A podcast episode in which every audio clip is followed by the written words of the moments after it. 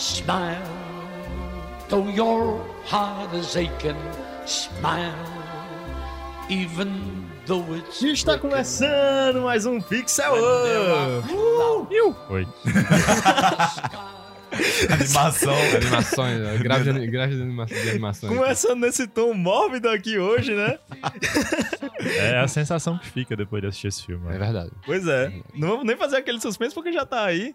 É, o pessoal já sabe o que é que a gente tá gravando. Vamos? Tá no título, né? É, tá no título. Não tem pra que ficar fazendo suspense, né? Meu Deus. Aqui é Caio César e You ask me if I have bad thoughts. All I have is bad thoughts. Meu nome é Flávio Jorge e faltou violência nesse filme. Olha só. Ei. Caramba. Meu nome é Davi Souto eu tava esperando uma piada mais mortal. Eita, Opa, olha é, gostei, gostei, gostei. Aqui é Paulo Guerra e eu não gosto de palhaço. E é nesse clima que a gente vai começar aqui o nosso programa. Não gosto mesmo. Primeiramente, vale mencionar que caso você não tenha assistido o filme, não precisa se preocupar. No início, nós vamos falar um tempinho sem spoilers, certo? E vai ficar bem claro quando a gente começar a falar com spoilers. Então, não precisa sair daqui. A hora de dar o pause e voltar vai ficar extremamente clara pra você. Depois, assiste o filme e volta. Então, vamos lá. If you smile through your fear and sorrow, smile. Vamos falar um pouco sobre as expectativas desse filme. Como é que tava pra vocês? Vocês assistiram o trailer? Vocês evitaram assistir pra se manter é, virgem de pensamento? Nossa, que termo mais específico.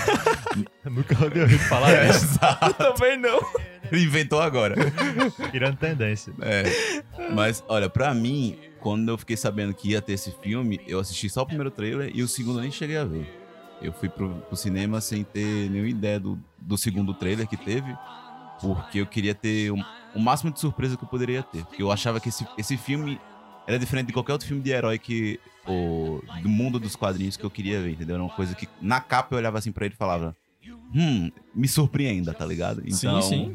não era uma coisa que eu queria prever que acontecesse. Eu assisti os trailers e eu já tinha uma expectativa que seria um filme de vilão, certo?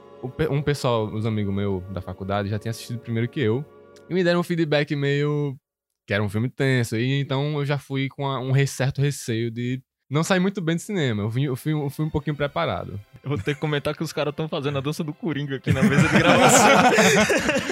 Ainda bem que é podcast. Ainda bem que é podcast, né? Mas o filme. o filme atendeu as minhas expectativas. Então, Foi um filme bom pra mim.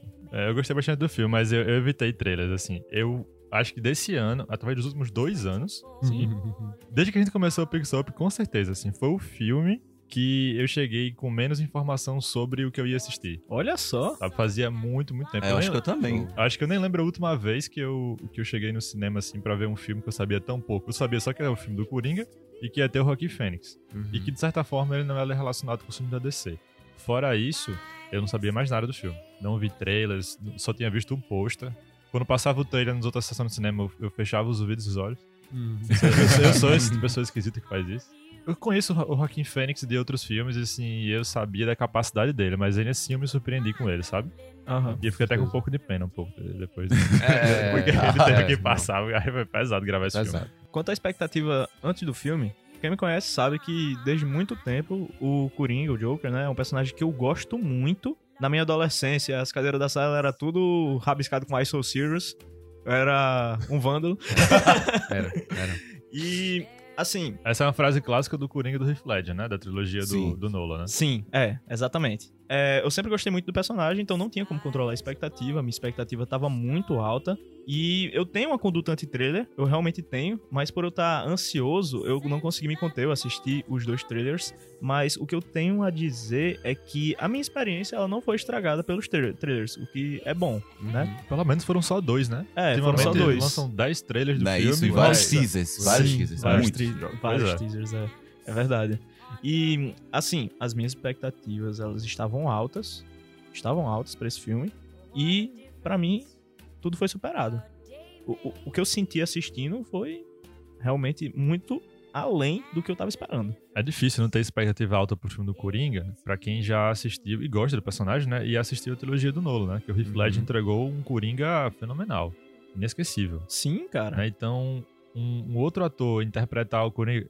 Nota que eu estou claramente ignorando Jared Leto, certo? Um outro ator interpretar o Coringa depois de tanto tempo... A risada do Jared Leto é só um ah, ah, ah, né? É, Não tem nem é, graça. é eu apaguei da minha mente, eu não, não considero. É, o, o outro ator interpretar o Coringa depois do Heath Ledger realmente traz muita ah, expectativa em relação a isso, né? Sim, mas eu acho que é justamente isso que o público tava sentindo falta. Eu acho que muita da repercussão desse filme é o acontecimento do Jared Leto não ser um Coringa bom que se encaixasse pra suceder o, o Coringa anterior, sabe? Aí eu acho que. Tanto que ele ficou meio bolado, vai falar um pouco mais na frente, talvez.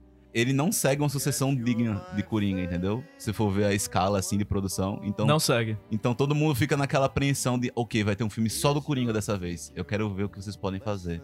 E eu quero ver isso acontecendo. E tipo, aconteceu. Eu quero voltar um pouquinho no tempo com vocês. Quando esse filme foi anunciado, vocês se lembram do pé atrás que foi? Porque Eu lembro. a gente teve. Esquadrão Suicida pouco tempo de- antes né, dele ter sido anunciado. E não foi uma experiência boa. E a, a, a sensação que deu foi, certo, estão jogando Coringa aí direto, Uhum. mas Uhum. teve um intervalo aceitável, né? Deu pra esquecer o outro lá. Deu. Tanto é que Paula Foi. já, já desconsidera. Pois é. Eu não, não lembro, sinceramente. Nem sei o que aconteceu naquele filme, mas. tá E- então, assim, foi um Assim, acerto, né? vai ficar claro. é, eu tô falando aqui sério, realmente, certo? Mas assim, eu não acho o Jared Leto um mau ator. Não é um mau Não, não, não é. ator. Ele não é. O Ele só, foi... ele só pegou o Coringa errado. Não, eu não acho que ele pegou o Coringa errado. Ele interpretou o Coringa errado. Entendeu? Será? Não, Porque não a é só, vai- a o ator, ele, não a- vai- ele não segue só o que o diretor fala, por exemplo. Deve ter Uhum. um certo criatividade aí, né? Se, se Sim, não tiver, alguém sim, manda uma mensagem aí sim. falando que eu tô completamente errado. Mas eu imagino que as pessoas conversem e cheguem a, uma- a um denominador comum Sim, sim. em relação ao que vai ser interpretado, né? Só que eu sinto que a, a vibe de Esquadrão Suicida não se encaixava assim. Pra ser um Coringa Dark que nem esse. Isso. É, o filme inteiro é uma bosta, né? O filme É, é, é, vamos Não, é porque o filme inteiro ele é, ele é aquele negócio colorido, que não é aquele colorido Ai, legal, meu entendeu? Deus, não. É o colorido escarachado e você não Cara, não consegue casar com um suicida, por Mas você sabe favor, por quê? queria O filme-. O filme era pra ser sério. É, Mas depois eles decidiram que ia ser um filme engraçadinho. Aí você pega um negócio com um tom mórbido, com piadas e. Ó, isso é falta de, falta de confiança no trabalho que estão fazendo. Aí depois saiu Guardião da Galáxia e tentaram mudar o filme inteiro e foi Foi. aquela merda que ficou. Exato. Pois é. Enfim. Mas assim, só pra falar que Jared Leto é um bom ator e ele fez um personagem que não ficou legal. entendeu? Pois é. Então, É. por isso que é bom a gente nem lembrar dele, assim, porque realmente ficou muito ruim. Vamos, vamos focar no que no, interessa. no já. Coringa, Coringa. agora, Coringa atual, Coringa 2009, 2019, né? Como é que vocês saíram do cinema? Assim, só, só Eu saí dúvida. satisfeito. Completamente satisfeito.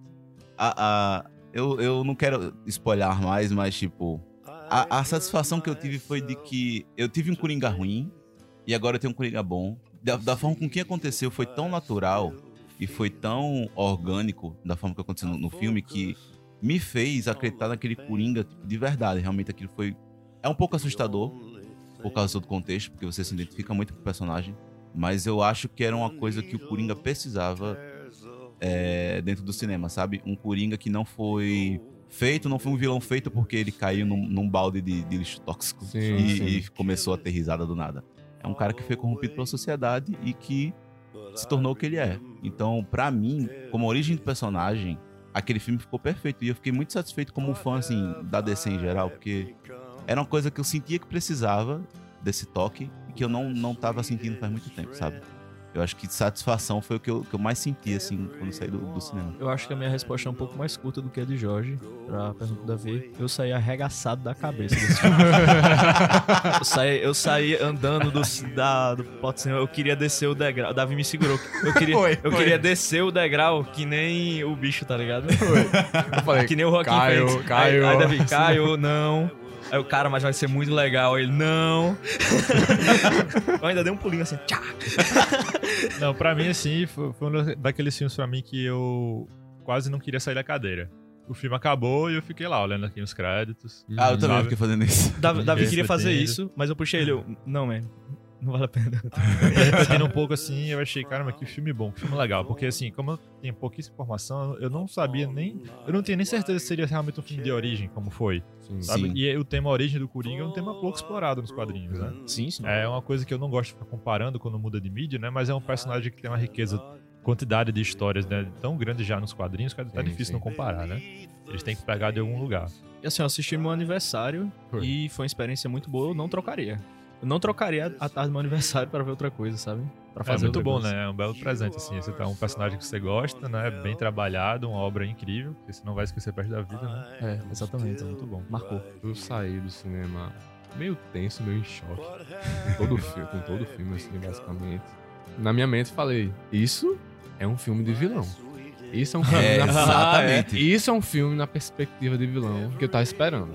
E é uma coisa importante de se retratar, porque a gente teve Venom ano passado, que colocaram o Venom como anti-herói, e embora ele não seja, e eu, toda hora que, eu, que eles colocam esse título nele, eu, eu me remoo assim de ódio. Bora falar de coisa boa? Não, não, mas justamente, eles tiveram coragem de fala- fazer, vou pegar esse personagem, ele é o vilão, eu vou fazer um filme de vilão. Mas É, o Venom, ele consegue ser um anti-herói, só que ele não... Ele não era nesse caso, né? Nesse, nesse É. filme eles não conseguiram fazer, mas é um, é um personagem que consegue. No quadrinho eles estão conseguindo fazer. Mas é tipo, é porque claro que tem um, tem um contraste com o Homem-Aranha, mas só pra, só pra realmente dar esse, esse contexto de que, tipo, conseguimos fazer um filme de, de vilão nesse contexto de super-herói. O cinema consegue fazer isso, entendeu? Acho que não tinha outro filme, o Coringa acho que é o primeiro que fazia um vilão mesmo, assim. Tem, Eu- que, tem que considere que o Dark Knight é um filme do Coringa, não do Batman, né? Hum, verdade. Porque ele rouba tanta cena ali que tem que considerar que aquele filme é do Coringa. Mas assim, não tá no título. É, não tá no É, título, então É, não conta, entre aspas. Exato. Mas E- eu, eu gostei bastante disso.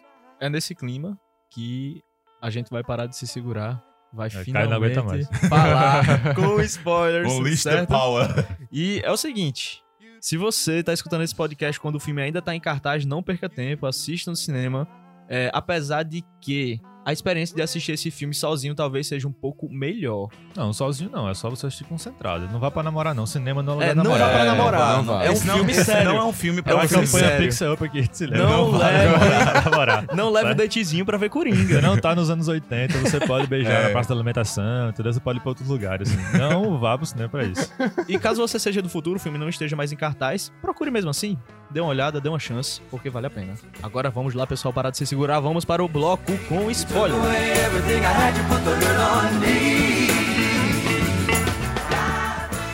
Gota. 1900. e- o pior é que eu nem sei que ano foi passado aquela, o filme. Eu só sei que bem antigo, eu acho é que bem antigo, né? Porque ele se situa numa Gotham mais antiga, porque até porque o Bruce é pequenininho. Acho que é 70, 80, por aí. É, e eu não sabia até, até esse Coringa ia atuar ou não é. Aí eu ficava olhando a TV, ah, não é não. Eu pensava que só a TV era antiga só porque eles eram pobres, mas depois eu vi que o contexto realmente era, era numa Gotham mais antiga. Sim, cara, eu demorei mais do que eu me orgulho pra perceber isso. é, Davi, qual foi a sua percepção de Gotham? Assim, o cenário passou toda aquela ideia de que tá um caos. Tá uma bagunça e não tem solução imediata. Suja. E o filme caos. começa como?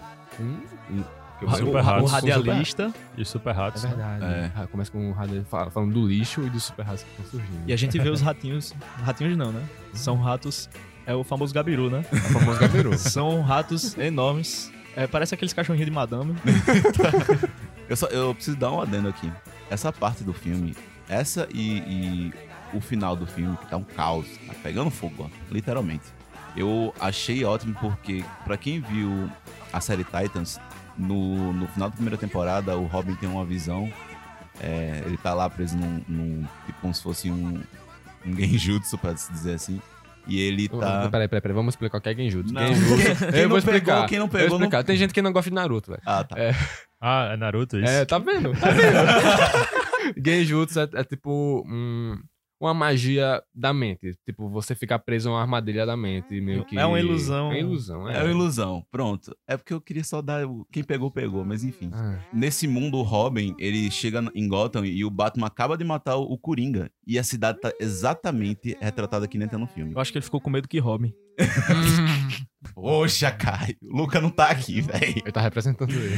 Enfim. Eu até esqueci o que eu ia falar agora. Robin, Enfim. Robin, pega a bateria pro Batcarro. Ah, O que é uma aérea? é. Tá bom. Paulo Cortes. É, mas eu- eu- o que eu gostei foi de eles representar essa Gotham distópica, porque tanto no final da série quanto no filme, mostrou que a Gotham tem uma é, predisposição a ser um caos, entendeu? Quando ela precisa. Se ela tiver numa desordem, ela consegue ser totalmente caótica, que nem tava É um no cenário filme. caótico. É um cenário caótico. E eu gosto muito disso, tanto nos quadrinhos quanto no- em outras mídias. E eu acho que nessa parte o filme inteiro retrata essa Gotham caótica e ficou muito bom. O filme começa com uma conversa, né?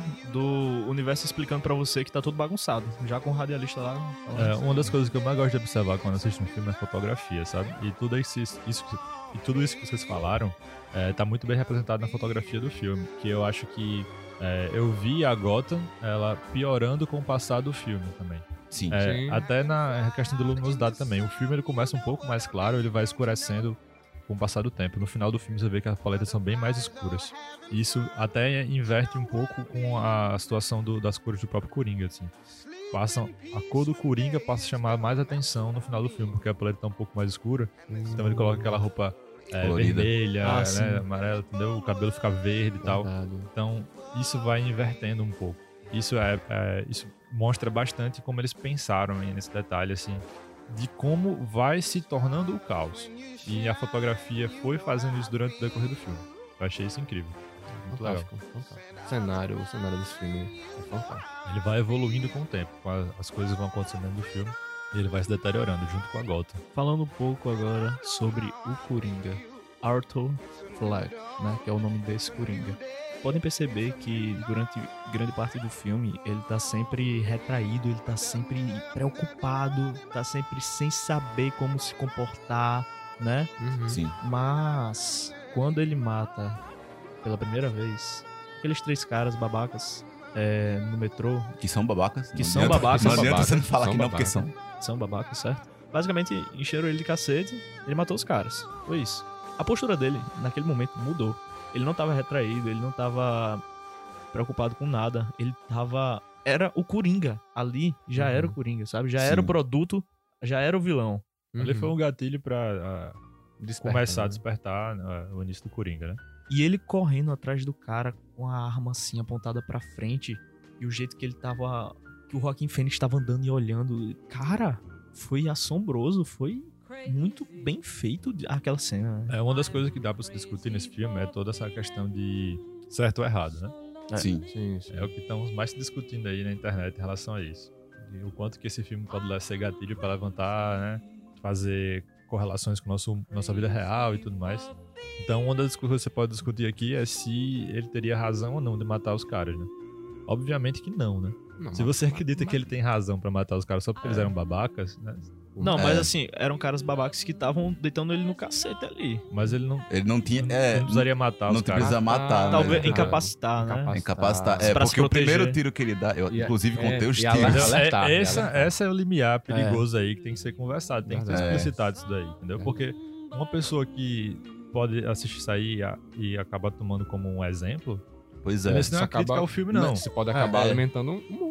É, mas é justamente. O, pessoal tem que entender que esse filme, ele não é como, se, sei lá, o Deadpool, que ele é pra maior de 16 anos, porque tem violência, mas é aquela violência engraçada do Deadpool, que, ah, ele é partido no meio, ele fica rindo porque ele foi partido no meio. Uhum. Não, esse filme ele é, um, é um terror mais psicológico. E também ele mata os caras por outros motivos, né? É, Como a gente, exatamente. como fica Toda a claro. violência do filme é uma violência psicológica. É, e que sim. muitas vezes é até mais perigosa que uma violência explícita. Eu acho que é, É, é, É porque a gente vê qualquer filme de guerra que a gente assiste, é muito mais violento que esse É. filme. É, e Uhum. é por isso que eu falei na minha entrada que faltou violência, porque eu fui vendido tanto que esse filme ia ser violento de uma forma gore, que quando eu cheguei, Mas ele, é, ele não é. Ele, ele não, ele não, não, não é assim. Ele é pra, em forma de violência física, realmente, ele é de boa. Agora, em- de boa em várias Mas aspas. o né? jeito que as mortes acontecem, acontecem cara, é porque é são mais é brutais. o jeito que ele puxa a arma lá São frios, né? É. pra, matar uma pessoa é tipo real life, cara. A gente tá na É. parte do spoiler, né? Aquela cena que ele mata o Robert De Niro, que eu até esqueci o nome dele já, né? É, do. O Murphy é um entrevistador. negócio- Murray, né? Murray, É. Murray, É, Murray. Isso, na cena que ele mata o Murray, Ele puxa a arma, bufa. é uma cena forte e tal, mas assim, é seco, né? É É o sequíssimo. desfecho de uma piada, pô. A morte do cara. É o desfecho de uma piada, realmente. E. É, é tão seco assim que acho que até o pessoal do, do cinema ficou tipo. "Ah!" E eu fiquei tipo, eita porra, caramba, E era uma mesmo. coisa assim que eu particularmente esperava que isso ia acontecer, Aham. Aham. entendeu? A gente esperava, ele ensaiou aquilo. É, Ele mas, saiu na nossa frente. mas o, o que eu, eu- é Justamente isso, porque eu, quando ele tava fazendo isso, eu pensava que ele tava com uma tendência suicida, porque ele sempre apontava a arma pra, pro Pra queixo o dele. queixo dele, era E eu pensei, ok, a última piada dele vai ser a própria morte dele. Mas quando ele deu um tiro no dele, eu fiquei, ah, Então, ah. É, talvez ele tenha pensado isso e mudou de ideia. E mudou de não, ideia. é, mas é, dá- eu prestei muita atenção nessa cena e dá pra perceber, pela interpretação do Joaquin Phoenix, no momento que ele mudou de ideia. Pela expressão facial do ator, sabe? Ele ficou tipo... ele, ele, ele mudou a maneira que ele tava se portando.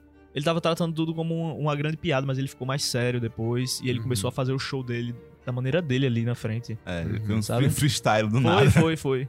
Mudou, dá pra perceber quando ele muda. Ele, ele foi com a intenção de se matar mesmo. Tanto que ele faz aquela encenação no set, né? Ele coloca a arma no queixo dele. Sim, verdade. É. Não só no set, mas na casa também. Na casa isso. também, é. Ele tava muito convicto de se matar ali. Ele mudou de ideia porque ele viu o que tava acontecendo. É, eu acho que ele quis não deixar uma mensagem, mas a revolta dele em relação a tudo aquilo que estava acontecendo.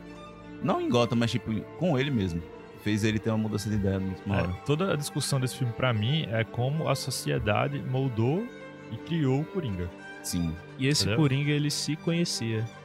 Ele sabia que ele não era normal.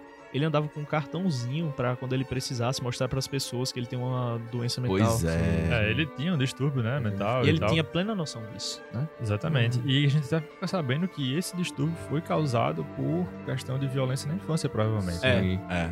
Então, assim, é muito profundo esse personagem. É muita coisa. A gente pode aqui fa- ficar falando duas horas somente sobre esse personagem. Sim. Então, é um filme de personagem. Sim, assim, eu, eu falei da fotografia que é legal e tal. A direção, ok. A trilha sonora é boa. Mas, assim, o que ganha o filme é o personagem. É. Uhum. É um filme de personagem. Aí tem aquele personagem também, o Randall, né? Que trabalha com ele. É Randall o nome dele? Aquele cara que falava, ah, porque você é o meu, o meu cara, você é o meu garoto, né? O que deu a Sim, o arma que deu a arma ele. pra ele. né? É, que deu a arma. E no momento que ele entregou a arma pra o Arthur, né? O- Ele, olhou pra arma e falou: Eu não posso Ele ter uma arma. Ele tinha Ele- plena ele- noção. ele Ele tinha plena sabia noção. que Ele aquilo dali- sabia, ele olhou pro Randall e falou: Eu não posso ter uma arma. Mas aí ele insistiu, disse que pagava depois e tal. Ele também nem relutou muito. Foi. E depois disso, ele não separava daquela arma. Ele criou toda uma romantização em cima daquela Pô. arma. Ele foi pra um hospital Com a arma. Com a arma. Deixou com a cair. arma. Esse hospital infantil de crianças Nossa com Senhora. câncer. Deixou a arma cair. Disse que foi- fez parte do show pra tentar cobertar, né? Aquela cena que tão Não, aquilo. Ó, assim. eu só queria falar ele. que nesse, nesse, nesse filme eu só tive dois sentimentos: gargalhada em algumas cenas. Mas gargalhado nervoso, né? É, né? Não, foi Às é gargalhada nervoso. mesmo, foi, foi de rir mesmo na cena do anão. E. Ah, é, Ah, não, sim. eu não Mas, mas às vezes é de nervoso, pô. Não, aí, e, e vergonha alheia. Eu não tive muito nervoso, nem tipo, muita coisa. Eu só deixei as coisas acontecerem. Mas eu tive muita vergonha alheia nessa cena do. De que ele deixou a, a- a arma cair. E que eu fiquei assim, eu dei um facepalm, que eu fiquei desse jeito. Eu coloquei minha mão sobre a minha testa. Eu fiquei, não acredito que você fez isso, tá ligado? Deu Eu uma me, senti, eu me senti mal também. Eu fiquei, eu fiquei, caralho, não acredito não nisso, velho. Como é que você. Nossa, é que meu Deus. E ele foi tentar pegar a arma e ele chutou a arma, né? Nossa, Foi. nossa. Ele foi sim. se abaixar, Foi escapuliu. uma Foi construção de feio. cena muito. Foi feio, pra, pô. pra gente se sentir É, constrangido. É, eu fiquei, É. não. Pra gente sentir como o Arthur tava se sentindo. Era. Muito, Realmente. muito constrangido, né? A, a atuação dele é incrível também. No final ele ainda pede silêncio, né? Agindo como um palhaço, né? É. Ele É. não saiu do personagem palhaço ali. E ele delira, né? A gente vê que ele delira nitidamente no filme a questão da garota. O que é que vocês acham? Ah, ok. Esse síndrome de clube da luta aí que eu fiquei muito. é, eu fiquei. eu- teve uma hora do, do filme que quando mostrou que, que a garota, né? Era, era Sophie. Ela não tava no stand-up, né? Ela não tava em canto nenhum. Ela, não ela, ela, inclusive, ela, ela, ela era. Eu reconheci ela porque ela tava no filme Deadpool, no segundo filme. Ela era sortuda, sei lá, o poder dela era. Daqui da sorte. É, que ela, ela tinha muita sorte em tudo. E quando eu reconheci, eu fiquei, ah, você aí. E, e eu comecei a prestar muita atenção nela, tipo, todas as coisas que ela interagia com o Coringa, tá ligado? Jorge, bom trabalho por reconhecer, porque eu já tinha esquecido dessa personagem. E quando ela tava, tava toda hora, quando a mãe dela, quando a mãe do Coringa Ah. vai pro hospital, ela tá com ele. Quando ele faz o stand-up, ela tá com ele. E mesmo assim, eu só conseguia perceber um- uma queda do Coringa em, em forma de tipo de depressão e de, ele só ficava pior e pior e eu ficava, isso não faz sentido. Ele É. tem uma mulher do lado dele, ele tem uma, não necessariamente uma mulher, mas ele tem uma pessoa do lado é dele. como se tudo na vida dele fizesse sentido, menos a presença dela. Exato, não encaixava. E eu, Ah, e eu ficava tipo, isso não faz sentido. Por que não, não temos uma cena com eles dialogando sobre os problemas dele, entendeu? É. Por, que, por que isso não tá acontecendo? E quando ele sentou no sofá da casa dela, e eu achava que eles finalmente iam ter uma cena pra discutir alguma coisa, porque o, Não. o, o, o dia dele foi horrível. Aham. Aí percebe que era tudo um delírio Tapa da na cabeça sua dele. cara. E eu fiquei, caramba, como eu não vi isso antes, entendeu? Tava na minha cara, jogado assim. Essa, Não fazia sentido, entendeu? essa cena, pra mim, é, é, acho que a coisa que eu menos gosto no filme é o que vem depois dessa cena que você falou. Que é o que, Que eu acho completamente desnecessário. É, são os flashbacks mostrando o que você tinha já entendido. Ah, Ah, sim. sim, Ah, nossa, realmente. Isso é uma crítica daria que eu daria sempre- pra É, perceber. isso daí podia deixar sem. Isso aí é uma crítica que eu sempre faço no, no- no- em filmes, assim. É, não Quando eles mostrar, explicam é. demais, É, assim. Sim. acho que É. Clube da Luta também tem, como você percebe que era só um distúrbio do cara, fica mostrando as cenas É. antes. E eu ficava. É porque o Clube da Luta ele é inteiramente, É inteiramente só pra construído nisso, né? Só pra então isso, faz sim. um pouco mais de sentido. Faz parte do roteiro do filme você explicar Sim, isso. É, Essa cena não, tava implícito ali e foi só uma coisa pontual do peço do filme. foi. No eu acho caso- que realmente daria muito mais discussão pós-filme falar de como ela era só uma visão da cabeça dele, entendeu? Realmente, agora que você falou, não precisaria daquilo dali, porque acho que era só um extra agregado a um personagem. Porque tinha ficado claro ali. É. Quem não entendeu não tava prestando atenção no filme. Pois é. Não é uma coisa que você precisa explicar, né? É. Isso é um, pra mim, isso é um- uma coisa que eu não gosto. Não, sei, se- não sei dizer se é uma falha, se é um problema de, de técnica do filme. Sim, sei. com Mas certeza. é uma coisa que eu não gosto em direção. De Davi, quer falar? Eu tive um certo medo nessa cena, porque ele foi na casa da suposta namorada dele. Acho que é matar a menina, né? É, eu também é. achei. Eu Acho que achei geral pensou porque isso. ele tinha acabado de ler o histórico dele e achei que ele queria, sei lá, externar isso de alguma forma. Eu fiquei com muito medo. Eu também, e eu achei que ele, que ele ia matar ela de verdade. E tipo, depois que ela fala, tipo, quem é você e por que você tá no meu sofá, aí caiu aquela ficha na minha cabeça e eu fiquei. Eu já suspeitava, né? E eu fiquei, caralho, boy, como assim? E. e, sei lá, eu acho que de- poderia ter sido melhor trabalhado, porque eu acho que talvez o filme tenha dado essa impressão de que ele ia lá pra matar ela, e depois ele jogava na nossa cara que, era, que ela era só uma ilusão na cabeça dele. Eu acho que, acho que foi isso que o filme quis preparar, entendeu? Ó, enqu- ela, enquanto produto da imaginação dele, tem um momento em que ela fala que o cara que fez aquilo é um herói e que os caras mereciam morrer. Isso daí é ele falando pra ele mesmo que É. o que ele fez era certo. Sim, Justificando. pois é, nossa, realmente. Eu é, realmente tem essa, tem essa frase dele. Esse personagem fantasia muito com tudo. Com, quando ele foi assistir o- com a mãe o, o, o programa lá do Murray, ele se inseriu na cena. Nossa, sim. lembra? Eu me liguei na hora. Aham. E o cara, tipo, Tudo na cabeça dele, tudo perfeito na cabeça dele. o cara né? contando da vida dele, tipo, todo É. mundo aplaudindo É. pra ele, sabe? Ele fantasiando isso. Eu fiquei, caramba. Eu fi- não, quando começou eu fiquei, nossa, isso aconteceu, depois parecia, ok, isso é só uma fantasia. Eu Essa, só- cena, essa cena é uma referência clara ao Rei da Comédia, né? Um filme do Scorsese. E, inclusive, tem muita referência ao filme do Scorsese ali. E o Robert De Niro tá no filme, pra mim, não é coincidência. Eles Hum. procuraram Ah, ali o Robert De Niro pra participar desse filme. Porque esse filme tem muito do da Comédia e tem muito do Taxi Driver. Pra quem não conhece Taxi Driver, é um filme que eu recomendo muito que assista. Então, é, eu gostaria de comentar algo antes que me fugisse, né? Já que a gente tá é, meio que já saindo dessa questão da ilusão. Conversando com um integrante do Pixel mais distante daqui de onde a gente grava, Daniel. Daniel Nobre, Portugal. Portugal. É, Portugal, abraço. É, ele falou que tem uma maneira simples de perceber quando é parte da ilusão da cabeça dele ou não. Quando as pessoas agem com estranheza, é, a presença dele é o que ele faz, como ele fala, como ele age, É real. é real. Quando elas parecem se sentir confortáveis com ele, é da cabeça dele. O, o exemplo perfeito disso é quando ele tá no show de stand-up e ele começa a, a contar aquelas piadas daquele jeito lá, todo tosco, que a gente até fica incomodado, né? Aham. E no final da cena parece que ele pegou um ritmo e as pessoas riem lá dentro. É, Mas na gravação do Murray, ninguém tá rindo. Ele até fala, Verdade. Who's laughing now? Aham. Aí o Murray fala, Nobody, pal. É, tem uma cena também que explícito, fica bem explícito como ele é totalmente o contrário de todo mundo na sociedade, que é uma cena que ele tá assistindo um stand-up Ah, e ele só Uhum. ri quando as pessoas não riem. É. Uhum. Nossa, assim, aquilo dali. É como se ele estivesse tentando pegar o ritmo. Eu fiquei nisso. Ele tá tentando pegar o ritmo da risada, ele tivesse como se fosse um delay. Tá falhando miseravelmente. É, ele tivesse rindo. Não, eu acho que não é um delay, porque ele não tá rindo do que já passou. Ele ri da coisa errada. É, não, eu também. Ele ri É, no momento é, errado. é, é essas, duas, essas duas coisas que eu tive nesse momento. Se ele tivesse um delay ou ele tá rindo da coisa errada. É- essas duas ideias que eu tive durante essa cena, sabe? Ele vê graça onde não existe.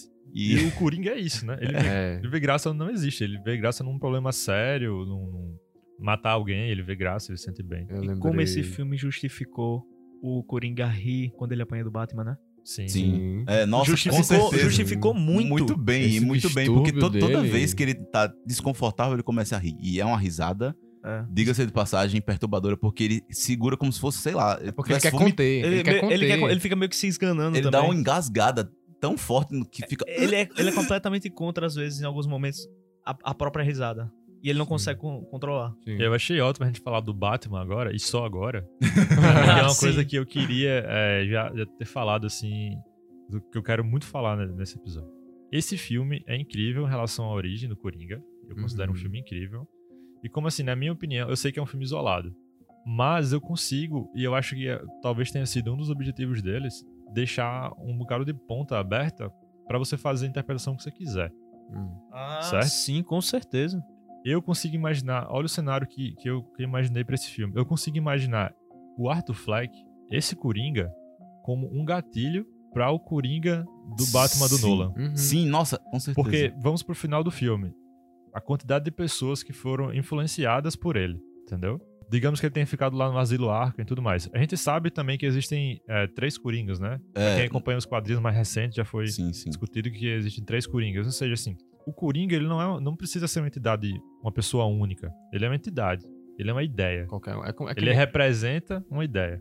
é que nem Entendeu? nas HQs com o Batman. O Batman é uma entidade, de uma certa forma. Tem um Bruce e os outros Robins vão assumindo Sim, o, O manto. É, um- É. é tipo, o Coringa também é um manto. exato. Então, falar assim, eu consigo ver isso aqui como uma origem. Pode ser uma origem primordial do Coringa ali. A ideia foi plantada Uhum. Do que é ser um Coringa. E outras pessoas podem se aproveitar disso e se identificar com isso e virar o Coringa, entendeu? Nossa, eu Até tive... por questão de idade, que não, não bateria. O Joaquim Phoenix já é mais É, velho e tal. é, Então, com por mais, aí a gente sabe que vai ter o Batman novo aí, o Batman do Robert Pattinson. Uhum. Então, assim, não ficaria legal, na minha opinião, o Joaquim Phoenix sendo o vilão do Robert Pattinson. Eu acho que não, Não ficaria bateria legal. porque ele ficaria vai muito ser um velho. Batman muito É. jovem, ser muito velho e tal. Mas, assim, a ideia tá ali. Eles podem utilizar a memória desse filme pra fazer um novo Coringa Eles no futuro podem pro utilizar tudo que a gente viu, tudo que aconteceu em relação a esse Coringa como fonte de inspiração pra outro personagem que tá inserido naquele universo, né? Sim. E Isso funciona muito bem, até se a gente quiser colocar aqui o Coringa do Esquadrão Suicida. Não, e é justo. Eu saí do cinema com isso na minha cabeça. Que eu fiquei, ok, agora o Coringa Esquadrão Suicida faz sentido pra mim, porque ele é um Coringa completamente. Pode ser um cara que Fora. deu tudo errado. Que é todo, que é todo errado, Ah, fora sim. de contexto. E pra mim, ele vai, ele pega esse Coringa de agora, ele vê ele, se inspira nele, mas inspira de uma forma errada, entendeu? Meio. Caramba. Todo, É, com, todo com Genial. De uma certa complexo de mafioso e tal. E ele, ele se inspira naquele Coringa, e por Vocês isso acham- que ele é uma caricatura errada do Coringa. Vocês acham que eles estão tipo encaixando multiverso aí já? Não, Preparando não, coisas. não necessariamente, assim, mas, Eu acho que foi uma, Foi uma como jogada diz aqui em. Natal, foi uma cagada. Foi uma cagada. Não, mas pelo menos esse filme do Coringa agora, pelo menos conseguiu, como o Jorge falou, consertar um pouquinho da imagem do outro, Foi. de certa forma. Pra quem não entendeu, cagada é sorte, tá? Foi uma sorte. uma É, sorte, uma uma inspiração aqui. Sim. Porque... Explicado é aquele... porque esse Coringa do Jared Leto, eles podem até continuar a fazer se ele quiser, até porque o Jared Leto ficou um pouco receoso depois desse Coringa. Tipo, cara, não me chamaram pra fazer. Ah, sim. Mas... É, perdeu a chance, cara. É. Sério mesmo. Tem É. como. Mas enfim, ah, qualquer outro Coringa que chegar agora vai ser, pra um ideal geral, vai ser como se fosse uma inspiração desse Coringa que foi agora, entendeu? Foi tipo, a ideia prim- primordial. O foi primeiro dele. Coringa. O primeiro É. Coringa foi Eu não sei se pra outras pessoas vai ser assim, mas pra mim, eu vou ficar usando isso. Eu É, também. Eu pra tô mim, nem na aí. minha É, cabeça, é, né? é. Pra Os eu me caras sentir podem, melhor. podem até não assinar embaixo, mas pra mim é isso, pô. Deixa eu me iludir aqui. É, pra mim também tô assim. Eu tô comprando essa ideia, vocês que me venderam, então.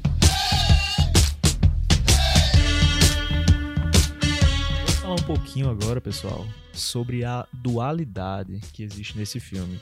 Sobre como ele é aberto a interpretações, sobre a visão do Thomas Wayne. Que Uhum. sempre vemos o Thomas Wayne na visão da lembrança do Bruce Wayne. Sim. que era um bom pai, um grande pai, era um ser poderoso. A gente sempre tinha essa visão do Thomas, mas agora a gente viu o Thomas de uma maneira diferente. Uhum. O que, é que você tinha a dizer sobre isso? Da maneira que eu acho que eles erraram, assim, entre aspas, explicitando a situação da, da mulher lá que acompanha o, o Coringa, eu acho que eles acertaram muito deixando aqui tudo em aberto em relação ao Thomas Wayne, que pra mim ficou tudo em aberto. A gente pode ficar discutindo se ele realmente é, é filho do Thomas Wayne ou não. Eles apresentaram provas a favor e provas contra. É, Mas como ele é um linhas. cara muito poderoso, as provas contra são bem fortes. Mas como ele é um cara muito poderoso, um cara rico e o filme é, explicitamente mostra assim a visão de como as pessoas ricas podem manipular as coisas, a informação e tudo mais, a gente sabe disso, fica essa pulga atrás da orelha, entendeu? Eu achei isso sensacional. Porque assim, quando, eles, quando teve essa, essa ideia de que o Coringa é irmão do, do Batman, eu fiquei. Hum. Essa ideia eu acho uma merda. Também, Claro. também, também. Hum, eu fiquei tava assim, hum, no cinema, tá ligado? Eu acho o clichê uma porcaria. Eu acho uma Não, porcaria. é. Mas eu gostei da ideia do Thomas Wayne, da maneira com que eles trataram o Thomas Wayne. né? Sim, mas tipo, depois que eles falaram que, ah, agora isso pode ser uma possibilidade. Tipo, foi quase uma piada no meio do filme, tá ligado? Tipo, ah, te peguei, né? Não, tá ligado? Ah, mas será que é? Será que não é? Será que é? Mas será que não é? Tá ligado? É porque a gente fica pensando, o Thomas Wayne, por ele ter, ser tão poderoso e não querer a, a visão pública dele é, afetada, tipo, ah, o Thomas Wayne tem um filho bastardo. Uhum. Ele poderia muito bem mexer uns pauzinhos lá, criar uns documentos, inventar a adoção, né? Legalmente. É, O cara é assim, poderoso, completamente plausível isso, ele fazer isso. Sim, exatamente. Esse é o meu ponto. Agora, eu quero acreditar que não é verdade, porque eu acho a ideia horrível. Você relacionar esse ponto Batman com o Coringa e tal. Eu acho essa ideia péssima. Eu então eu quero prefiro acreditar, acreditar, que não que, ela é é. louca, a mãe. Exato, também. e eles deram motivos pra isso e tudo mais, né? Mas, Mas é, é- fica aquele. mas é aquele negócio. de dúvida, né? o, o filme inteiro, a gente não tem uma perspectiva de que a mãe é louca. De que é uma mãe completamente normal. Entendeu? Não, não mesmo. Em qual momento que, que ela parece. Porque, tipo, eu até fiquei muito Não, duvidoso. ela aparece como uma pessoa frágil e tal, mas É. como louca ela não aparece. É. Ela só aparece na hora que você vai justificar o Wayne. quando você começa a repensar a personagem com as novas informações, é, você tem uma nova ótica dela. Por que, que ela tá tão doente? O que foi que aconteceu na vida dela, tá ligado? Pra mim, Mas, isso mas é tem, mas velho. tem- é, o problema é que tem aquela frase que ela fala que ela foi forçada a assinar uns papéis. É, É. Essa frase que, que? É, meu é querido. verdade. Porque ela pode ser forçada a assinar papel, ela pode ter si- sido colocada no asilo à força e ter ficado louca por causa Do asilo. Por causa do asilo. Entendeu? Tem tudo isso, tem essa dualidade. cenário. É isso que eu tô falando. É verdade, cara. Essa pulga vai só crescendo. Você- é, é, mas é justamente essa é a piada do filme. É um loop infinito que você tem provas contra e a favor dessa ideia. Minha cabeça já tá pendendo pro lado com essa pulga. Nas vezes, eu, eu não tô defendendo a ideia. Mas nas vezes que o Thomas Wayne aparece, ele não parece ser um cara legal. Não. Exatamente. Nem publicamente. A gente vendo ele na Nem- televisão, dá pra perceber alguma Nossa. coisinha assim. Caramba, ele é quando super ele- arrogante, Quando né? ele falou, quando ele falou a, a, a única esperança de, de Gotham sou eu, eu fiquei, caralho, tá achando uma Coca-Cola do deserto, hein, meu querido? Porque, porra, Não é isso? E, e ele, é, fora das câmeras, também é igualzinho. A- Pois a- é. Quando ele, quando ele se encontra com, com o Arthur no banheiro, né, do Nossa, cinema ele, e tal. ele pergunta se o Arthur quer uma, quer uma assinatura, tá ligado? É. Ele, ele pergunta assim na moralzinha: é, é dinheiro que você quer, sabe? Quer Vai um oferecendo. autógrafo? Quer Quer um autógrafo? autógrafo? Quer dinheiro? Ele só quer se livrar daquela situação. É, né? Pois é. Ou seja, completamente diferente da visão de todos os Bruces. Porque o Sim. Batman, que esse ano, o Baixo Batman já tem 85 anos, né? 80 anos, uma coisa Uau. muito velho. assim, de, de história de Batman, né? Então, assim, eu não, não me recordo nenhum em que o Batman fala, ah, meu pai era um cara meio... É, Hum, mas não era o ele- meu exemplo Ah, de vida, É sabe? porque talvez ele não transparecesse pro Bruce O Bruce, enquanto, ele era. enquanto criança, Enquanto né? pai, né? Também. É, enquanto criança, quanto pai. E eu Tem acho o que... Alfred. Tem o Alfred. Tem um Ah, né, Alfred. tem O um Alfred ali. era uma figura paterna também pro Bruce. E né? o Alfred sabia de tudo quem era o pai dele.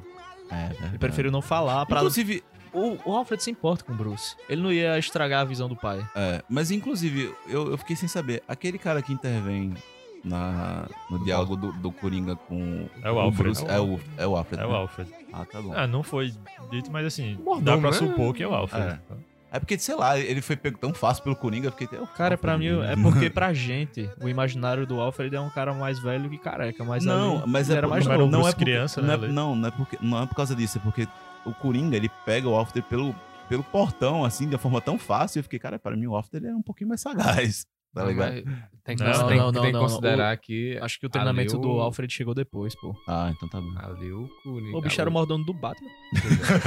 Ali o Arthur Fleck tava já na loucura, a força da loucura ali. Eu achei totalmente plausível ele conseguir puxar o Alfred É, né, ele matou um cara com a tesoura, né? É, cara. Pois é. Esse filme ele também discute outra dualidade que é a gente muitas vezes pensa que o Batman surgiu porque os vilões surgiram. Pois é. Não, e a Gotham filme já era corrupta. pode ter sido o contrário também, né?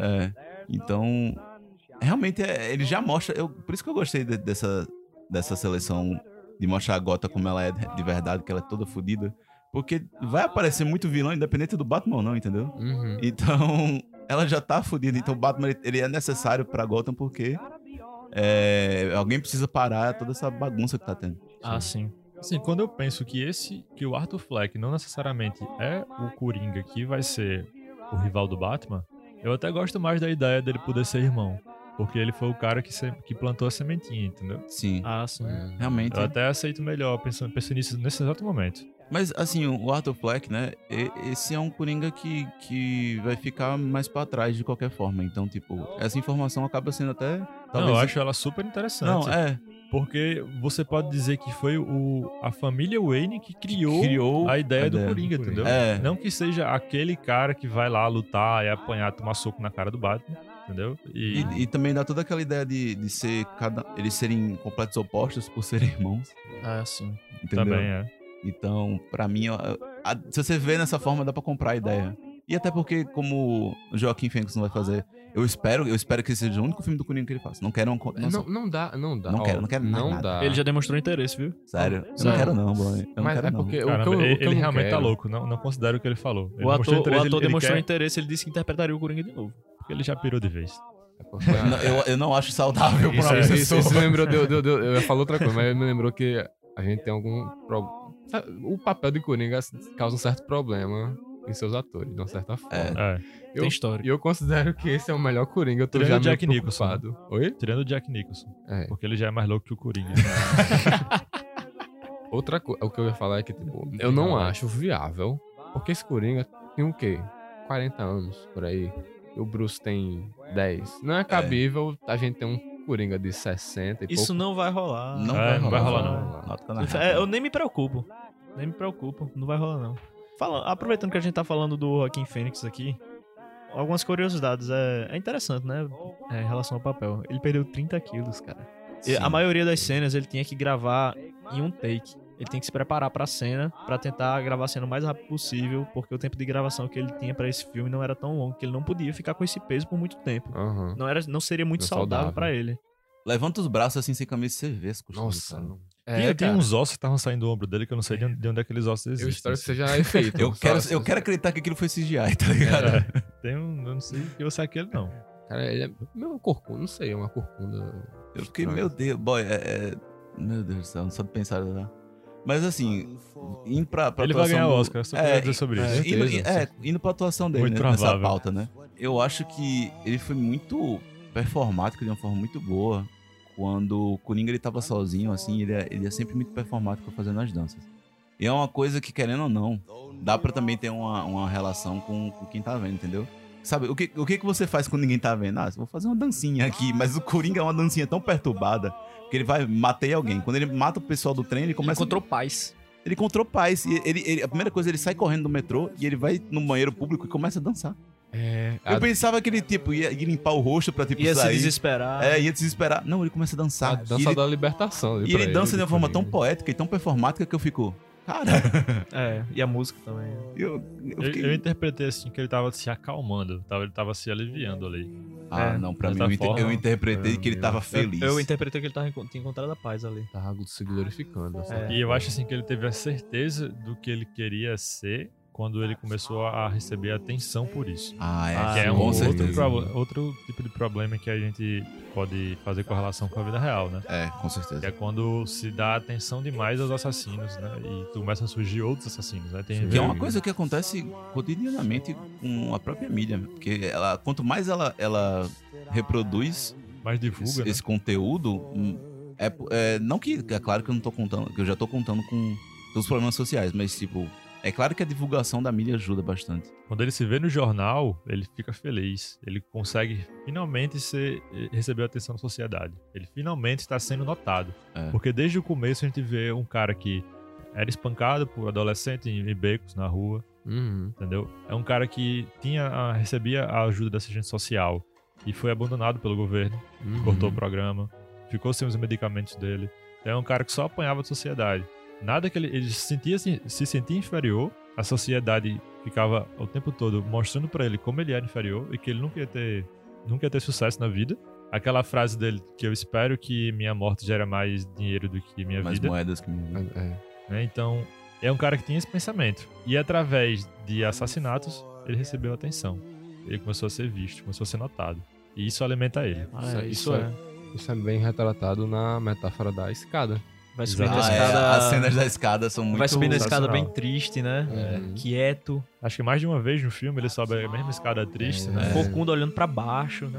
É, E quando ele realmente se, se veste como Coringa, ele desce a escada dançando. É, nossa, Glorioso. que é uma das. Acho que essa Depois cena re- representa o filme, né? Dele descendo a escada, dançando com, com. Dá pra ver também que. Que até a questão da luz, né? Da fotografia, ela é bem mais iluminada nessa parte. E parece que do nada Gotham abriu o é. sol É. grande no Gotham, tá ligado? Tava o filme todinho Não, mas é como se fosse um holofote nele. ali. É, é, E como verdade. ele tá todo colorido, né? é vermelho, amarelo, verde, né? tal. Então, Paulo, eu chama atenção. é, queria que você falasse um pouco sobre a homenagem que você falou do Taxi Driver aí nesse filme. Como é que foi isso? Assim, o, o Scorsese, ele tava envolvido com a produção desse filme até certo ponto, até onde eu, eu vi. Né? Martin Scorsese, pra quem não conhece, é um grande diretor. Acho que todo mundo conhece, né? Um dos diretores. É, diretor de filme de máfia e tudo mais. E assim, o, o Taxi Driver é um dos filmes deles mais famosos, dos anos de 76, e o protagonista é o Robert De Niro. E é a. Conta a história de um cara que ele se torna um. Ele vai se, se tornando um psicopata, se dizer assim. Ele vai se descobrindo isso. E a dualidade dele, ele fazer isso pelo bem ou pelo mal. Então a gente tem um pouco dessa discussão no Coringa também. Cenas Muito dele, interessante. cenas dele sacando a arma lembram um pouco. É, cenas do De Niro fazendo isso. Mas assim, e, e o fato dele sacar a arma e matar o De Niro também. Nossa é engraçado, entendeu? É um pouco curioso pra quem conhece é, os dois filmes. E foi uma morte bem. Tipo assim. Crua. foi crua. Todas as mortes são bem real life nesse filme. É. É, isso. Sim. É, e eu gostei disso bastante, porque. Peraí, eu, eu- tirando a morte do trem, Ok. que eu fiquei é, não incomodado, mas eu, eu contei o número de balas e eu fiquei com a pulga na orelha por causa disso. Porque ele dá. então São três caras, ele dá um, tiro na, na cara de um dos caras que cai logo, dois tiros em outro cara que cai no vagão e depois ele dá um tiro no, no, no pé no cara que sai do vagão, que ele fica correndo. Até aí são quatro balas. Quando ele sai do, do trem e, o cara, e ele fica perseguindo o cara pra ir até, o, até o, a escada, ele dá mais três balas, dando sete balas. Sim, aí você pensa, ok, acabou. Mas ele chega perto do corpo e. É, então, acabou. Aí ele dá mais uma bala a mais que ele deveria dar. Ele, caramba, o Coringa ele teve tempo de recarregar a bala, o- Ah, a pistola. É porque cortou e a gente não viu, né? É, Ah, ter provavelmente. sido. Precisa ser chato, Jorge. Ah, não, desculpa. Não, não foi, foi o que eu imaginei na hora. É que na hora que cortou, que mostrou o cara lá do outro lado fugindo, mostrou ele saindo assim, ele tava recarregando. É, porque, Isso, tipo, eu fiquei, caramba, teve mais. O cara tava querendo matar mesmo, porque ele parou o tempo pra recarregar pra matar mais, tá ligado? É engraçado que essa cena no trailer me enganou um pouquinho porque eu achei que ele tinha ido assaltar alguém. Ele, na com aquela bolsa dele, eu achei que ele- no, no trailer tem uma cena que ele correndo com aquela malinha do lado dele É. do bolso, sabe? Achei que ele tinha feito alguma besteira. e Foi de propósito. Aí a gente vê que ele tava fugindo da cena de crime, basicamente. Tipo, o trailer me enganou nessa parte, basicamente. Mas eu gos- gostei da de ter sido surpreendido com essa cena de libertação. Meio que de libertação dele. É, é isso, mas enfim. É, a gente tem essas três cenas, acho que principal. Não, a cena da mãe. Cena da mãe, velho. O que vocês acharam? Eu, que- eu quero uma, uma, uma opinião sincera. O que vocês acharam da, dele matar a própria mãe? Assim, naquele ponto do filme. Justo. Pra, pro personagem. Que Eita, resposta. Calma. Que resposta perigosa. Que resposta perigosa, perigosa, perigosa. e Eu quis seca. dizer, justo pro que foi construído pro personagem ele ter essa ação. Eu, eu, É, coerente. Quer É dizer, coerente, é coerente. Justiça é uma coisa é, meio... justiça é, outra palavra. Eu quis dizer, Não, mas a gente justo entendeu. de maneira de roteiro, A assim. gente entendeu, tá? Caio. Coerente, coerente. Coerente, é. Mas eu, eu também, eu, quando ele matou, eu fiquei, ok, eu entendi seu ponto, mas você ainda é um assassino, tá ligado? Uhum. É. Porque você tá matando, e eu, eu entendo que você é surtado da cabeça e que você teve muita informação adquirida nesse momento, mas mesmo assim você ainda é assassino. E. Mas ok, tipo, pra mim, eu acho que, que a mãe dele só ia se fuder mais, porque pelo resto, pelo resto da vida dela, de- da pouca vida dela, que ela já era muito velha, porque, querendo ou não, o Arthur ia ser é, preso em algum momento e ela ia ficar sozinha, tá ligado? Só Aham. pra deixar claro, nada justifica, né? Nada justifica, por Nada favor, justifica galera. coisa, É, mas a- aquele momento do filme é aquele momento que ele passa do, do, do Coringa que tava se descobrindo pra ser o Coringa mesmo. Porque depois de ali, é, ele mata o, outro cara. Nossa, aquela cena do anão. É, ele Ah. mata mais uma pessoa e depois ele pinta Eu, o cabelo. eu- eu, eu, particularmente, eu não consigo achar graça em. Ah, não, ah, mas não. Nossa, eu achei muito engraçado. eu achei desculpa. tão engraçado. Não. Eu meu Deus. Eu não consigo ver graça em pessoas com nanismo. Não consigo. Não, eu Eu queria achei não, eu não queria não achar Assim, graça, Eu mas achei engraçado a situação. Não, eu eu entendi achei- que a situação foi montada pra gerar graça, mas É. assim, gera mais desconforto do que graça, sabe? De uma certa maneira. Pra é. mim. Ah, Porque mas tipo, a cena uma culpinha, sabe? Assim. Pra mim não, não fico culpado não. Não, não, Não, me sinto eu digo culpa, assim, mas eu acho, eu acho um assim. desconforto. Eu acho que a gente já passou do. Já devia. Não, isso não deveria ser mais divulgado, sabe? Sim, eu entendo o que Sim. você tá falando. Mas é porque o, o filme, ele, ele é um. Ele faz várias, várias sacanagens com você, entendeu? De você é, achar uma coisa e depois você vê que é outra. E desse momento, esse momento em específico é um momento em que ele faz uma graça específica pra você se sentir culpado com aquela graça. Porque, primeiro, é um anão. Que, que você não deveria estar achando graça porque ele tá numa situação muito aterro- aterrorizadora. Defeso. Eu... Ele tá indefeso e um cara acabou de ser morto na, na frente dele e ele tá preso numa É, casa com um mesmo, que ele, assassino. mesmo se ele não fosse anão, Um anão, ele, ele estaria em defesa. ele estaria em É, defesa, é. entendeu? Ele tá desarmado ali. É, eu E- nem entrei no campo da culpa não, eu só achei engraçado vida que segue mesmo. Eu achei Trocou a engraçado e eu fiquei, caramba, eu sou um monstro, puta que É, o filme é errado e essa é uma das cenas erradas do filme. O filme do Coringa é isso. O filme é, É. errado. Eu fiquei, ok, é um filme do Coringa, vamos lá, né? Passa. Tá bom. Mas, é, mas foi uma das cenas. Acho que foi a cena mais violenta do filme, de fato. Ele da esfaqueia tesoura, o cara, sai muito sangue e tudo mais. É, sai, nossa, cai sangue no- na maquiagem dele, cai sangue Uma no... coisa que eu não consegui deixar de pensar nessa cena foi como a gente já tava familiarizado com o Coringa mais frágil, talvez, mais magro, raquítico, né? É. E Do a nada ele- violência da loucura dele derruba um cara força. daquele tamanho. Exato. Ele, tipo, ganhou bônus de força ali do nada, porque ele derruba... Não, não, foi a loucura. Foi a loucura, o cara meteu o... o- a tesoura no olho e do nada eu fiquei, Foi caramba, muito na vontade ali, viu? Você tava querendo mesmo, né, meu filho? Mas, enfim, e realmente toda essa violência dele é muito es- e- expressada mesmo ele sendo tão fraco, entendeu?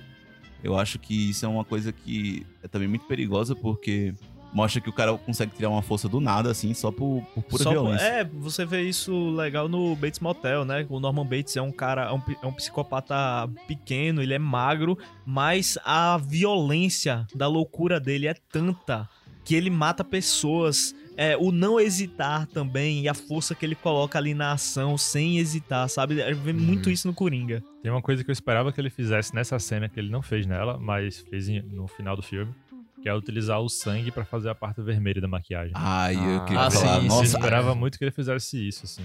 Pra mim essa cena, ela, combinaria muito com o personagem. essa cena foi o- a cereja do bolo do filme pra mim. O, o, o bolo já tava tudo lá decoradinho, com glacê, todo aí foi a cerejinha assim que botou. É, se faltasse essa cena, ia ser uma reclamação minha, porque eu acho que cabia muito com o que tava sendo construído, sabe? Aham. Sim. Mas será que essa cena aconteceu de verdade? Como assim? A gente vai falar sobre isso agora. Ah, Ah, final. de você achar que aquilo ele bateu e ele ficou só delirando. Depois da transição.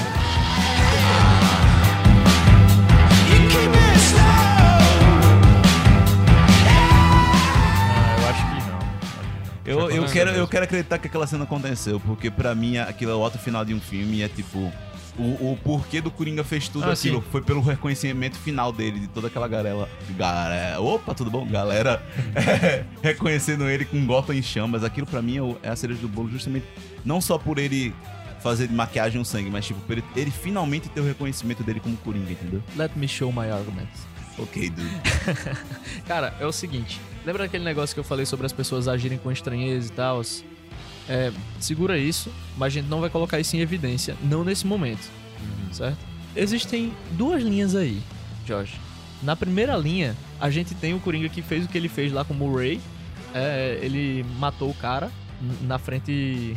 Não sei se era rede nacional aquilo, se era só local, mas enfim. Mas tava gravando. Ele matou o cara ali e a gente tem dois cenários. No primeiro cenário, ele foi detido lá e foi levado pro hospício. E aí aconteceu aquela cena final que a gente viu, que ele matou a mulher e tal, saiu andando no corredor, pisando sangue e tal. No segundo cenário, ele fez tudo aquilo. E depois ele foi resgatado e glorificado. A cena do hospício não teria tanto sentido no final, porque ele tava no asilo de Arkham, né? Não teria tanto sentido, porque pensem comigo, ele já tava cercado de pessoas que iam proteger ele, porque ele é um símbolo, pessoas que idolatravam ele. pessoas que não deixariam que ele fosse pego, pelo menos não tão rápido. E ele tava no asilo de Arkham no final do filme. Você acha então que não teve um acidente? Eu acho que não teve o acidente. Eu acho que ele foi levado pro asilo diretamente e que era coisa da cabeça dele. A parte que ele foi saudado. Mas isso não impede que aquele caos tenha acontecido em Gotham. Eu acho que pode realmente ter acontecido aquilo. Sim, é. Certo. Eu gosto de considerar que teve aquela cena dele foi glorificado, certo? Só que não dá pra saber o quão imediato ele foi preso no asilo, sabe? Ele pode ter É. sido protegido, entende? Mas depois alguma a vida, tipo, a vida continua e de, de alguma forma ele é preso em É, a cena do momento. asilo pode ser anos depois. Porque Ar Pode ser. porque Arkham é o antro dos, dos vilões do Batman, se a gente considerar. Todo mundo volta pra lá, basicamente. E o Coringa pode, tipo, anos depois, momentos, sei lá, quanto tempo for, ter ido pra lá. Mas é, é, uma, é uma possibilidade, tem as, as que você tá considerando. Eu acho a interpretação bem válida, esse que o Caio falou. E acho que cabe as duas interpretações mesmo. A, a Sim. que tá explícita no filme e a que você quiser. Tem uma É, outra é uma interpretação boas do ainda. filme é isso. Agora, tipo, a de Caio eu considero que tem uma maior prob- probabilidade também, porque no momento que ele tava no, no asilo de Arkham, eu tentei achar no rosto dele alguma cicatriz da batida e eu não conseguia. Não tinha. Mas pode ter cicatrizado, pode. Aí encaixaria no anos depois, né? Depois, É. pode ser. Tocou o puteiro lá, fez o que ele queria. Depois de um tempão ele foi pego, né? É. Enquanto não tiver uma continuação, dá pra gente cravar, mas o, acho, o que eu acho legal do filme, uma das coisas que eu acho legal do filme é isso. Deixar em aberto. Tem outra coisa que pode ter acontecido. Quando ele tava descendo a escada e os, os detetives correram atrás dele, eles po- ele pode simplesmente ter sido pego e ter sido Aí já é provado. forçação.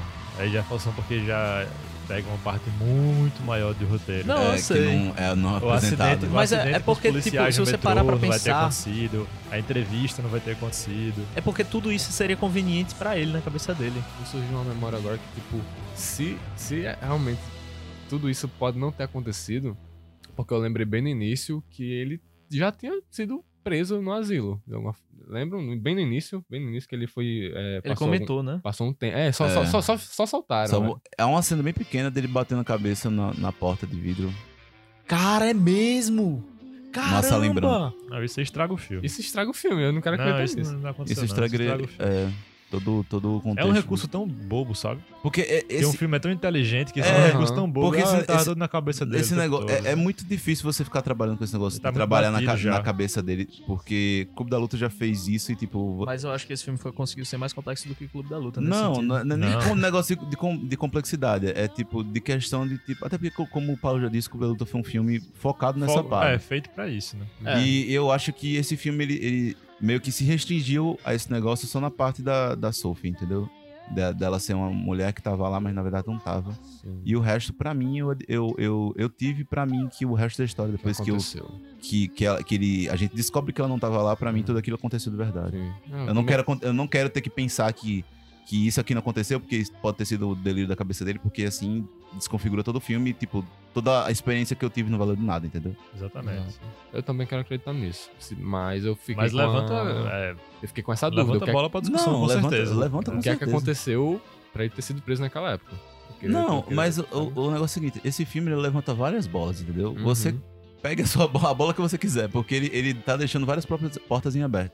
Gosto dessa, dessa que ele tá. Ele foi preso mesmo. E que pronto, ele, sei lá, morreu no, no, no, no- no hospício. asilo, é. E pra mim, eu, eu gosto assim, porque é mais simples e eu não preciso ficar nesse negócio rodando várias vezes. E eu acho que eu aproveito melhor o filme assim, entendeu? Se você aproveita o filme melhor pensando que em determinado momento do, do, do filme ele começou a delirar, ok. Mas, tipo, até, É. a gente, até a gente não ter uma sequência, nada confirmado, entendeu? É, Exatamente. Eu queria só voltar aqui pra aquela cena da violência, né, que, que é a cena do anão com o Randall, né? Que ele mata o Randall e tal. Quando ele é violento, normalmente ele parece ser mais consciente. É, parece quando ele tem mais discernimento da realidade, é quando ele tá sendo violento. Sim. É. Note que ele não faz nada com. Eu não queria ficar chamando ele de não, mas eu esqueci o nome dele. Quando ele não faz nada com esse personagem, ele tá completamente consciente do que ele quer ou não fazer. Como ele sabe que aquele, aquela pessoa não fez nada pra ele, Ele ela tá vai. livre. Uhum. Tá livre. Mas o outro não. E todos os outros não.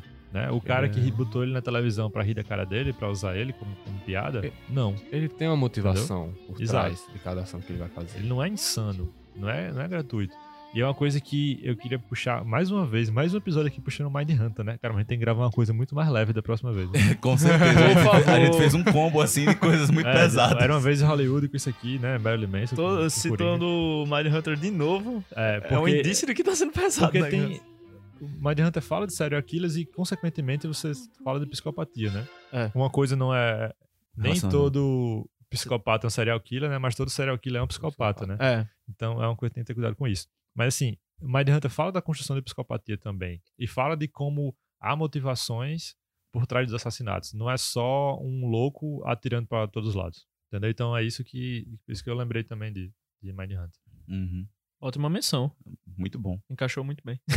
Bom, mas é isso. Assim, eu acho que, pra encerrar, né? Eu acho que é um filme que vai ficar aí. Vai ficar marcado, né? Na década. É um dos Vai. grandes filmes da década. Pra mim, ele vai ser considerado um filme clássico. Sim, clássico é, do sim, cinema. sim, com certeza. Eu, acho que, sim. ele foi. Ele é aquele filme de, de quadrinho barra super-herói que conseguiu sair muito do, da estratosfera que a gente tá vendo, assim.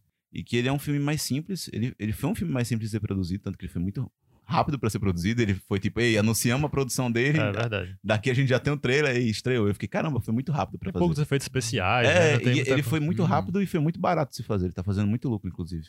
Eu acho que ele foi bom pra dar uma, uma, uma aliviada, assim, na, no mercado, porque ele, ele deu uma nova cara, assim, pro gênero de herói também. E eu quero ver mais coisas assim. Não com Coringa. Eu gostei desse filme, mas eu não quero sequência. Pra mim tá bom desse jeito. E, enfim, é isso. Não eu não quero mais ver é, esse filme, porque ele acho que ele é muito perturbado, mas eu quero ver mais filmes desse gênero em, em- em outras categorias de herói, enfim. Então, pessoal, mais declarações? Apenas que a gente tem que mudar de assunto, porque caramba, a gente veio. É, pesado. mais leves. né? É, não, só pra falar, os últimos três filmes que eu vi foi é, Era uma vez em Hollywood, Bacurau e Coringa. Nossa. calma, cara, calma. A, cara. Gente, a gente vai gravar uma besteirinha aí. Cara, eu, tô, eu, eu vi muita violência no cinema, cara. Eu preciso de, um- de uma pausa. É nem gravar besteira, é falar de um assunto mais, mais ok, né? Mais É. leve, mais leve. Tem XP hoje? Tem, tem sim. Com certeza tem XP. Vamos lá.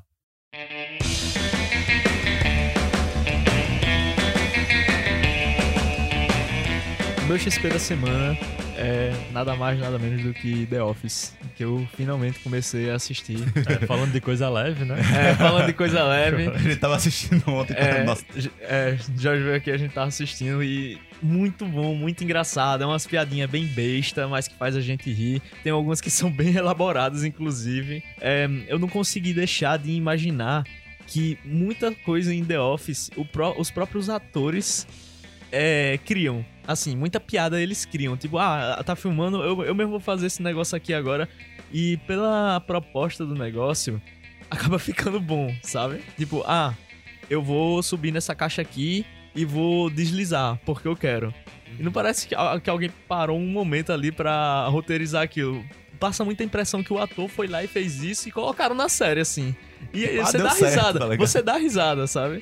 Então é um negócio bem leve, assim, pra você deixar, assim, todos os seus problemas de lado por um momento. The Office. Fica aqui.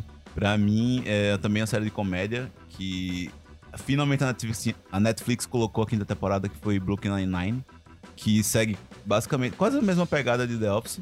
E que, enfim, eu, eu comecei, eu vi a quinta temporada inteira agora porque eu tava esperando sair na Netflix, porque eu tenho preguiça de procurar outros cantos pra ver. Mas é uma série muito boa porque eles conseguem é, trabalhar um, um tema de comédia dentro de uma coisa que é muito séria, que é tipo a polícia, tá ligado? Como a polícia se comporta em, em- em várias situações muito sérias, mas só que de uma forma muito cômica, e eu acho isso muito bom. Porque além de trazer também, a série também traz muita coisa de representatividade, tipo, muitos cargos. É tipo Low Academia de Polícia, né? Nossa, caramba, que referência.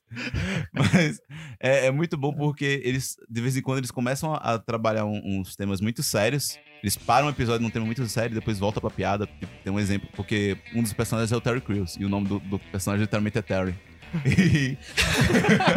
Todo mundo E ele se chama ne- nele mesmo na terceira pessoa, tipo, é, Terry wants some yogurt, tá ligado? Ah, E é muito engraçado com uma coisa dessa, mas tipo, tem vezes que teve um episódio que ele foi parado pela polícia porque ele tava sem uniforme de polícia e ele foi confundido com um bandido só porque ele era negro, tá ligado? Nossa. E o episódio, nesse episódio, trabalha de uma forma muito, muito séria, mas tipo, mesmo assim é muito bem humorada. E é umas críticas sociais que, ele- que eles fazem dentro da série de comédia que eu acho muito genial. E eu fico, caramba, que massa, entendeu? Que essa Assim, série existe. Você tá assistindo uma série que tem o Terry Crews, pô. O melhor ser humano que existe. Pois é, cara. Enfim, eu adoro essa série. Se você ainda não viu Brooklyn Nine-Nine, é, eu realmente espero que você veja. E o meu segundo XP é um XP musical. É, eu tinha dado o, o XP musical do álbum do Super Combo, que é Adeus Aurora, e nesse eu tô dando o álbum do artista John, aqui do, do, do brasileiro, brasileiro mesmo. Ele é um de uma galera que saiu do pop agora, mas recentemente ele lançou o segundo álbum dele, se chama Anti-Herói. É um álbum que se você tá na bad, você tá tristonho e você quer ficar na bad, pronto, pode colocar esse álbum que você fica lá remoendo a sua bad, Todo nadando. mundo quer ser sad boy hoje em dia. Todo mundo quer ser sad boy. E se você tá afim, chorando pela morena, pode colocar esse álbum que você vai chorar bastante. É só isso mesmo. Eu quero muito gravar sobre música. Bora, a gente vai- ainda vai gravar, sobre, música. Meu XP da semana é um HQ. Obrigado a Rô por me emprestar. Ela é, se chama Anões, da editora Mitos Editora. Ela tem duas histórias. São histórias de da, da raça não, a raça é, cenários de fantasia medieval dos anões. Tem, du- tem duas histórias. A primeira história é de um de um, de um anão que o pai dele é um grande ele é um grande mestre da forja. É, É mais puxado pro Senhor dos Anéis? Qual a mitologia assim que puxa mais? As anões estão mais inspirados em, em qual mitologia conhecida? eu creio que O seja- background deles, assim. Eu creio que seja de, do- de, de, de Senhor dos Anéis mesmo, assim. Porque, na verdade, eu sinto que os caras fizeram alguma campanha de RPG e estão utilizando o mundo que eles criaram, sabe? Basicamente. Eles, Certo, eles, certo. cria- eles criaram um, mundo pra- próprio, assim, da- é, porque nesse mundo existe humanos, existem anões, elfos, orcs. Só Muito que fácil se é bem inspirar em Anéis, Tolkien. pô. É bem Senhor dos É, Anéis. É uma resposta fácil essa. eu, não compreendi, desculpa. Porque eles normalmente são o quê? São ferreiros. São eles, usam, eles usam ferreiros. machado. É, é, Então, Senhor dos isso Anéis. É, eu, É. eu tô viajando. Mas enfim, a, a primeira história é. é tava tem- andando com arco e flecha, aí seria uma coisa nova, É, né? não. Olha aí. O incrível dessa HQ é, é- tem, um- tem uma coisa meio fora, fora, fora da, da, da linha aqui, que é. tem- a primeira história é, conta a história de um filho de um anão. Que é um mestre da forja, só que esse mestre da forja ele não fabrica armas. Ele é totalmente contra a fabricação de armas, porque ele não gosta de citar violência, algo do tipo. Ele só constrói construtos é, belos, ele aprecia a, a arte na, na- na- da forja, né? E esse, fi- e esse filho, o, o filho dele, ele acha que a família dele é desonrada por não participar de guerras, por não construir armas. Ele, e, a- e o sonho dele é justamente é, se tornar um grande forjador e um grande lutador. E essa é meio que a, é, é a primeira história, basicamente. A segunda história é um anão ladino. Eu não quis esperar isso. Um ladrão Um anão ladino. ladino. Ok, Ele- agora eu já vi tudo na minha vida. Habilidade racial não bate, mano. Pois é, é, é- é- e Olha, sem preconceito. sem preconceito, sem preconceito. Esse foi o Cada episódio sem Porque preconceito com fica ruim pros status. pô. Cada raça pode pegar qualquer classe. É, nessa história, o, dessa- nessa segunda história, é um anão que, nas, é, que nasceu por causa do nascimento dele, que tipo, ele nasceu no dia 6 da lua. é, sext- ciclo da sexta lua, do sexto dia do Só ano não sexto. aqui, por favor. Não, é, o que eu quero dizer é que tipo, ele nasceu no- meio que no 666 e ele foi Entendi. designado pra. Por causa disso, ele foi designado pra uma guilda de assassinos. Que mistura, né? de- quando de- tinha- de quando tinha cultura, seis né? anos. Esse número. Bem louco. Bem louco. E aí ele entra nessa ordem e vai ser um. Vai ser uma história de. de um assassino, basicamente. Essas, essas duas histórias de anões. Essa segunda me deixou bem. Como posso dizer? Impressionado com a criatividade de trazer um, um, um arquétipo novo pra essa raça que é atribuída pra guerreiros e batalhas corpo a corpo. Tão assim, aberto. Mas trouxe- trouxeram um ladinho aí. Basicamente esse é meu XP da semana. Muito bom, vou, vou checar aí. Dá uma olhada. A minha recomendação dessa vez é um clássico. Um clássico que eu tava devendo há muito tempo, que eu comecei a ler, é um livro. E é o Drácula de Bram Stoker. Eita, o Drácula, Finalmente, Drácula finalmente. original, O é? original. Olha só. Finalmente eu comecei a ler Drácula. Caramba. Recomendo a todos que estão devendo, assim como eu, que leiam também. Isso é, é- é muito, muito legal. legal. Tô no começo do livro ainda, então não cheguei na metade, mas já recomendo bastante. E tá, tá fácil de, de acessar agora. Quem, pra quem assinar o Amazon Prime, tá dentro, é R$ 9,90 por mês, né? Primeiro mês é gratuito. E o livro do Drácula tá dentro dos livros disponíveis no, no, no Prime. Esse podcast não está sendo pago pra isso, mas poderia ser pago. viu? Hum. É, né, não tá sendo patrocinado, mas assim, porque eu achei a maneira mais fácil de recomendar, né? Como você Aham. chegar ao livro hoje em dia. É. Primeiro 30, se você quiser ler em 30 dias, você assina o plano por 30 dias grátis, lê o livro e depois você continua. Além, de ter Stonks. várias, além de ter várias outras coisas que eu não vou ficar falando pra não ficar fazendo propaganda gratuita, mas o plano tem várias, várias coisas, assim. E o Drácula tá lá acessível na versão bilíngue, o que é bem legal. Você pode ler português e inglês, você treinar inglês, enfim. E assim, é incrível, porque eu não sabia é, como é que, que o, o Bram Stoker tinha escrito esse livro, assim, é num, num esquemazinho de diário, sabe? Cada capítulo é, é como se fosse, é como se fosse não, é o personagem escrevendo o dia a dia dele lá, de quando ele foi conhecer o Drácula e tal. Essa parte que eu tô, pelo menos. Hoje acordei de meia-noite e fui caçar pessoas para jantar. não, assim, e assim, é, é muito legal a maneira como ele escreve, dá pra, dá pra ver a fluidez é, da, da escrita e como ele tem domínio de tudo, assim. Dá pra entender porque é um clássico, entendeu? Isso que eu tô Ah, falando. sim. Eu não terminei o livro ainda, mas dá pra entender aqui. Eu tô com um material foda e vai ser muito bom esse livro. Uhum. Então já recomendo de antemão. Então, agora vamos para os recados. Racaditos. Então, pessoal, caso você esteja gostando do nosso trabalho, do nosso Você projeto... chegou até aqui gosta, né? É, quem chegou É. até aqui, no mínimo, gosta do que a gente faz aqui, né? Compartilhe. Compartilha. É, se você tem aquele seu amigo que você sabe que gosta do Coringa, manda esse episódio pra ele. Significa muito. É uma maneira legítima, bela e moral de agradecer o que a gente faz aqui, né? E assim, e, e podcast tá cada vez mais na moda no Brasil, né? Então, se você tá ouvindo isso aqui, você já sabe o que é um podcast. Então, ensine as pessoas, mostre o que é podcast e como consumir essa mídia que é tão legal. Mostre que você é um jovem dinâmico.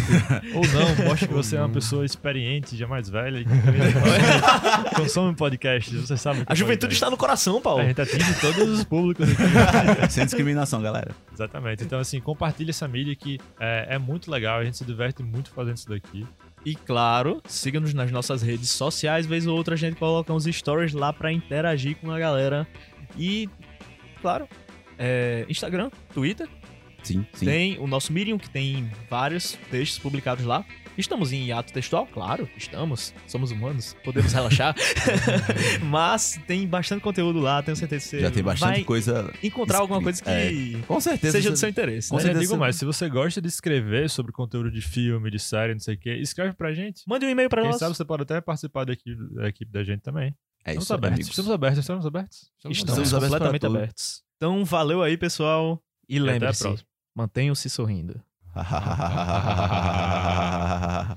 Vou chamar, vou chamar nosso amigo Joaquim pra encerrar o programa aqui.